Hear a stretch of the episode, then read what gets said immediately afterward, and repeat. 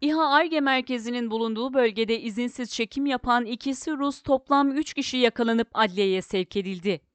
İnsansız hava aracı ARGE merkezinin bulunduğu fotoğraf video çekiminin izne tabi olduğu bölgede izinsiz görüntü çektikleri tespit edilerek gözaltına alınan ikisi Rus uyruklu 3 kişi adliyeye sevk edildi.